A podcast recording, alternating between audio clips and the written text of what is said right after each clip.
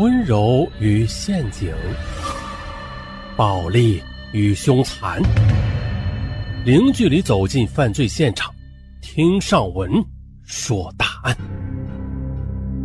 本节目由喜马拉雅独家播出。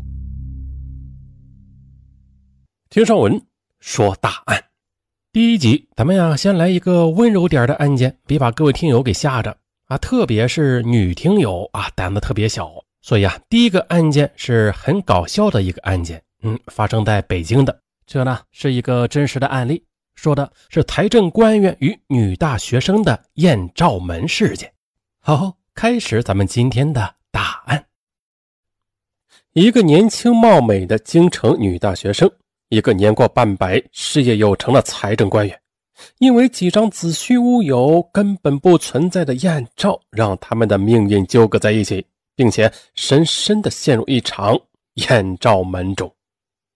首先呢，上文来介绍一下，这绝对是一个真实的案件，但是它又非常的匪夷所思，让人不敢相信。为什么这么说呢？因为它就像是一场闹剧啊！因为一时荒唐，落入他人陷阱的财政官员。为了保全家庭与官职，买到那几张艳照，数十次的被牵着鼻子诈骗了二百六十四万元。直到骗子落马之后，他才得知啊，那些让他彻夜难眠的所谓的艳照根本不存在，而骗子后边有骗子，疯狂诈骗他的也并不是主谋，而是其背后的一连串的小人物。看，主角来了。董小华是北京市某区的一个财政官员，年近五旬的董小华，他手握着财政大权呢，并且因为工作出色，多次的被评为先进工作者，当地人戏称他为“优秀的财神爷”啊，这个名字好啊。董小华之妻刘玉琴是一所中学的老师，他们一对子女都考上了北京的重点大学，并于二零零八年六月毕业。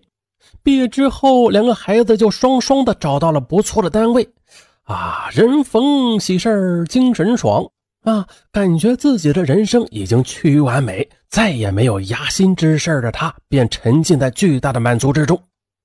可谁想到这麻烦事儿从天而降？事情是这样的：二零零八年二月十八日，董小华下班后正开着车回家呢，突然的手机响了。哎呀，正在开车呢，他来不及细看，就本能的接起了电话。嗯，可是里边传出一个娇滴滴的女孩的声音：“喂，赵大哥，我是王佳，你怎么这么久不给我打电话了？你不是说什么时候来接我去怀柔玩吗？”听到这儿，董小华就知道这事打错了。哎，按照自己原来的脾气，他肯定骂一句“神经病”，然后就挂掉电话。但是这一次哈，听到电话里边的女孩的声音甜美，感觉是如沐春风，他忍不住解释道：“小姐，你打错了，我不姓赵，姓董。”“嗯，不可能啊，我没有打错啊。你，你不会假装不认识我了吧？说好周末你请我去郊区一起玩的，你还说开车过来学校接我呢。我知道了。”是不是嫂子在身边不方便啊？董小华他本来就是一个善谈耍贫的人，他感觉给自己打电话的这个小姑娘好像涉世未深，有那么一点天真烂漫的味道，他就调侃道：“我说小妹啊，你真的打错了。不过我呢，确实在郊区，那这可是我的地盘，你要去哪玩啊？”我可以免费给你当导游。就这样一来二去的，董小华和王佳便慢慢的聊了起来。王家甜美的声音把董小华的心挠得那是痒痒的。通过聊天，董小华得知王家二十一岁，是北京昌平区人，而现在在北京某学院读书，最大的业余爱好就是旅游玩耍。那对方的身份和爱好更使得董小华有了某种渴望。在结束通话后，他暗暗地将这个接错的号码储存在了手机里。就这样啊，每天下班前，董小华就像着了魔似的，总会习惯性的主动拨打这个号码和王家瞎聊一气，在电话里，王家爽朗的大笑和青春女孩特有的娇嗲，也常让董小华的心里涌起一种莫名的兴奋，想见到王家的心情也是越来越强烈。就这样，经过几次电话联系之后，董小华便热情地邀请王家到怀柔来玩。王家爽快地答应了。二零零八年二月二十七日中午，董小华开着自己的现代轿车接上了王家。而王家，他果然没让董小华失望，的确是一个漂亮的学生妹。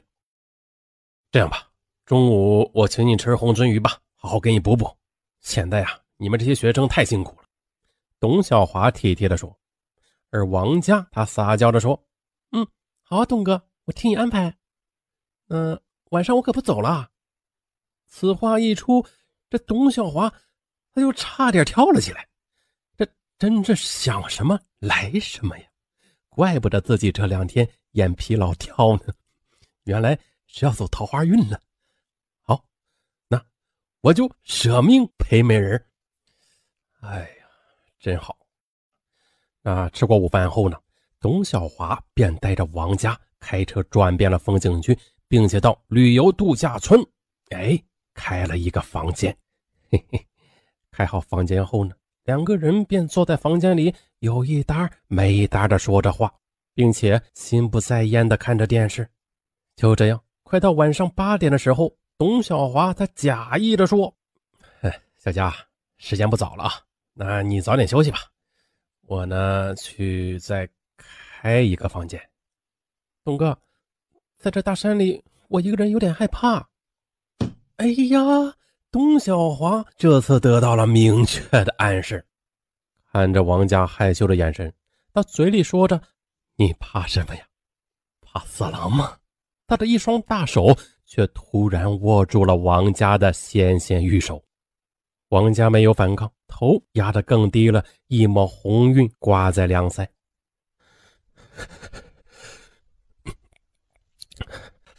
来吧，宝贝儿！董小华一下子就把王佳给搂在了怀里。哎呀，好有画面感！这个王佳他喃喃地说：“哎，东哥，你能先洗一下澡吗？我有洁癖。”啊啊，行！董小华欣喜若狂，迅速的奔进了卫生间。一会儿洗澡出来完毕，他迫不及待地扑向了王家。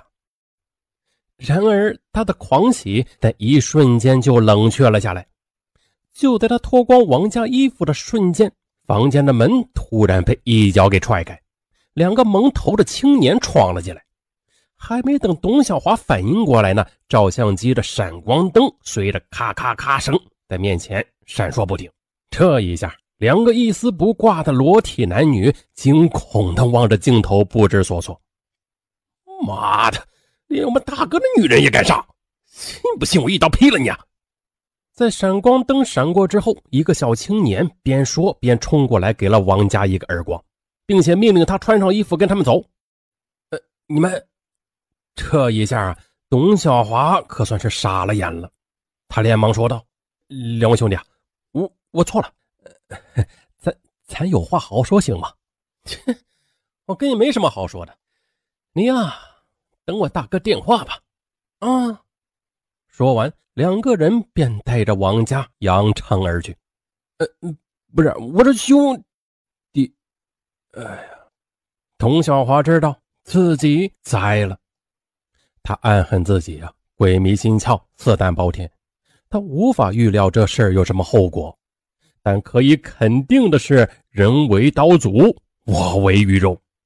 想到这里，董小华慌慌张张地穿上衣服，开车回家。随后，他忐忑不安地等待着命运的安排。果不其然，第二天，董小华的手机便有一个陌生的电话打了进来。行啊，老兄，敢玩我媳妇儿，给我戴绿帽子啊！哎呀，这个绿帽子我也戴了，可是这个事儿不好解决啊！让我想想啊，有了，你是给我六十万元的补偿呢，还是让我把照片贴到你家门口呢？来吧，你自己选择。董小华越听越心慌，大冬天的竟然冒了一身冷汗。但他到底是见过世面的人，他听出对方使用的是魔音手机。啊，这个魔音手机啊，解释一下，就是那种变声手机，可以把正常的声音变细、变粗。董小华听出对方使用的是魔音手机，而且呀，他心里明白，这次是掉到别人下好的套子里。不破财是不可能了，他便开始讨价还价，最后对方答应必须给三十八万，半个月内付清，否则就让他身败名裂。哎呀，奋斗了半辈子，再过几年就要退休了，如果因此葬送了自己的前程和家庭，最后再来个身败名裂，那这是董小华最不愿意看到的结果。他决定忍痛放血。